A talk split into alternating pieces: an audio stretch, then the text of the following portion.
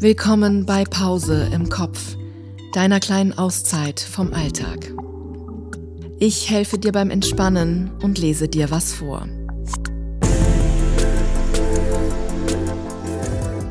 Heute Inklusion am Arbeitsplatz. Wie Philipp Götz trotz seiner Behinderung in den mainfränkischen Werkstätten arbeitet. Erschienen in der Mainpost. Autorin Anna Kirschner.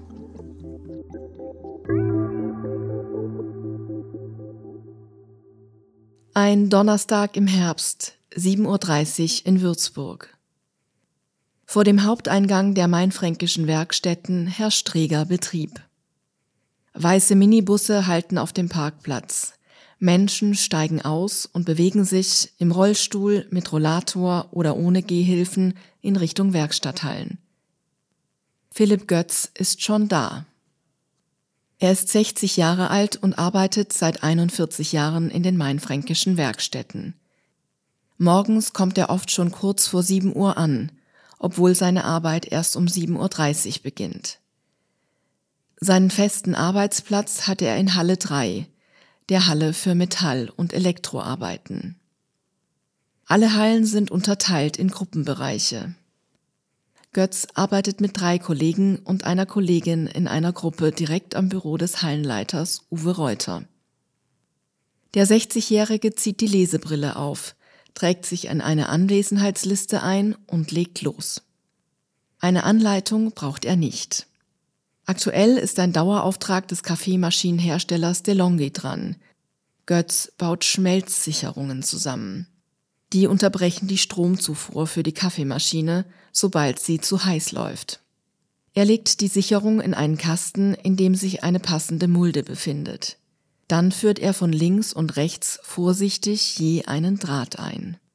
Er schiebt den Kasten unter die Maschine, die die Drähte fest andrückt. Sie macht ein Stanzgeräusch. Danach legt Götz die fertige Thermoswitch in eine vorgeformte Plastikbox, in der sie immer versetzt nebeneinander gelegt, gar kein so einfaches Unterfangen, weiter nach Rumänien transportiert werden soll. Im Hintergrund dudelt das Radio. Ansonsten ist es in Philipp Götz Abteil ruhig. Philipp ist meine Allzweckwaffe, sagt Gruppen- und Hallenleiter Uwe Reuter. Götz gehört zu den produktivsten Mitarbeitenden der Werkstätten.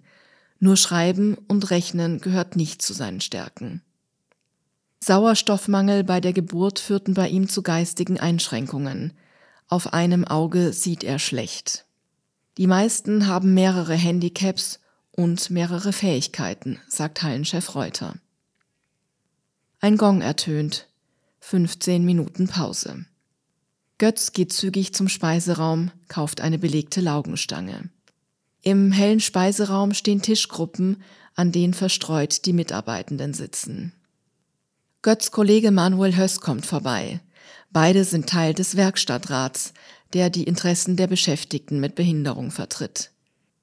Hast du dich beruhigt? fragt er Götz. Ja, ja, sagt er. Es geht um Fußball. Ihr Verein hat verloren. Beide sind Fans des Würzburger FV. Selbstverständlich hat Götz eine Dauerkarte. Dann ertönt der Gong zum Ende der Pause. Es ist Zeit für die Sitzung des Werkstattrats. Normalerweise ist das jeden Dienstag, erklärt Götz.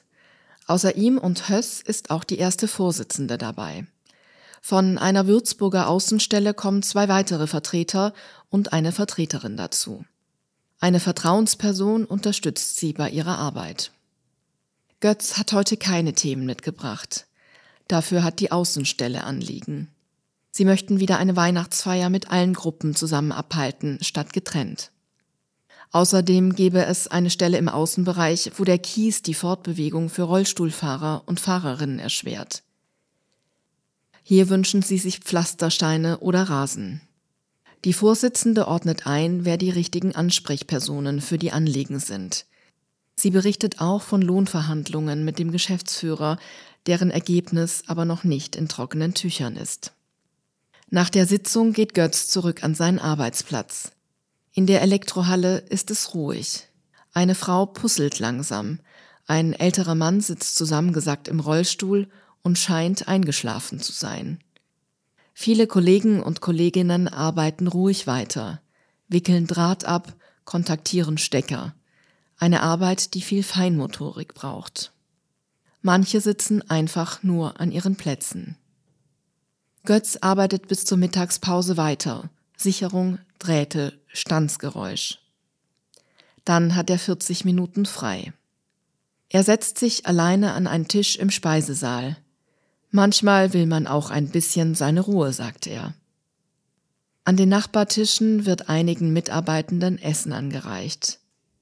Nachdem der 60-Jährige seine Käsespätzle gegessen hat, 3,57 Euro, kleine Portion mit Gurkensalat, fragt er die Leute, wie es ihnen geht. Alles in Ordnung, sagt ein Kollege.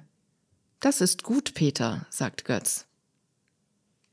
Manchmal muss man mit den Leuten ins Gespräch kommen, sagt er hinterher, sonst wird das ja nix. Nach der Pause geht er wieder an die Arbeit. Götz legt Drähte ein, macht die Sicherung fest, legt die fertige Thermoswitch in den Kasten. Ein festes Tagesziel hat er nicht. Der Gruppenleiter macht keinen Druck. Aber manchmal gebe es schon Lieferfristen. Es gehöre dazu, dass man die Mitarbeitenden motiviert. Einmal hat Götz den Wechsel in eine Firma auf dem allgemeinen Arbeitsmarkt gewagt. Doch die wurde von einer anderen Firma geschluckt. Vieles änderte sich. Das ging mir zu schnell, sagt Götz. Aber er ist einer, der es positiv sieht und scherzt. Wie ein Bumerang bin ich zurückgekommen. Jetzt will er nicht mehr wechseln. In dem Alter nicht mehr. Und ich fühle mich wohl. Was hier angeboten wird, ist klasse. Damit meint Götz die arbeitsbegleitenden Maßnahmen. Er geht mit Kollegen Kajak fahren, ins Sportstudio und wöchentlich zum Fußball. Er will in der Werkstatt bleiben, bis er 65 ist. Mit seinem Gesamteinkommen ist er zufrieden, bekommt zum Lohn von etwa 250 Euro noch Rente und Wohngeld. Ich komme zurecht, das ist mir wichtig, sagt er. In seiner Halle seien aber auch einige Raucher, die sagen, sie kommen nicht zurecht. Die Dauerkarte für den WFV sei bei ihm immer drin. Mit ein paar Euro mehr wäre ich einverstanden, aber ich bin auch mit der Solidarität einverstanden. Denn als besonders produktiver Mitarbeiter erwirtschaftet Götz mehr als viele seiner Kolleginnen und Kollegen. Doch alle bekommen den gleichen, gesetzlich festgelegten Grundlohn, der solidarisch ausgezahlt wird. So ganz genau weiß Götz aber nicht, wie viel Geld im Monat reinkommt. Sein Bruder regelt seine Finanzen. Viele verstehen nicht, was sie bekommen, sagt auch Vertrauensperson Roland Hascher. Da müsste man mehr aufklären. Nach dem kurzen Austausch macht Götz weiter. Sicherungen einlegen, Drähte einstecken, festmachen und einsortieren. Schleifgeräusche aus der Metallabteilung nebenan übertönen jetzt das Radio. Um 16 Uhr hat Götz Feierabend. Mit Bus und Straßenbahn fährt er dann selbstständig zurück in seine Zwei-Zimmer-Wohnung. Er sagt, dann brauche ich meine Ruhe. Je nachdem, wann du diese Folge hörst, wünsche ich dir jetzt einen schönen Resttag oder eine gute Nacht. In der nächsten Folge hörst du eine Geschichte über ein ganz besonderes Dorf, das auf einer zwölf Meter dicken Schicht aus Gips steht. Ich freue mich auf dich. Bis bald.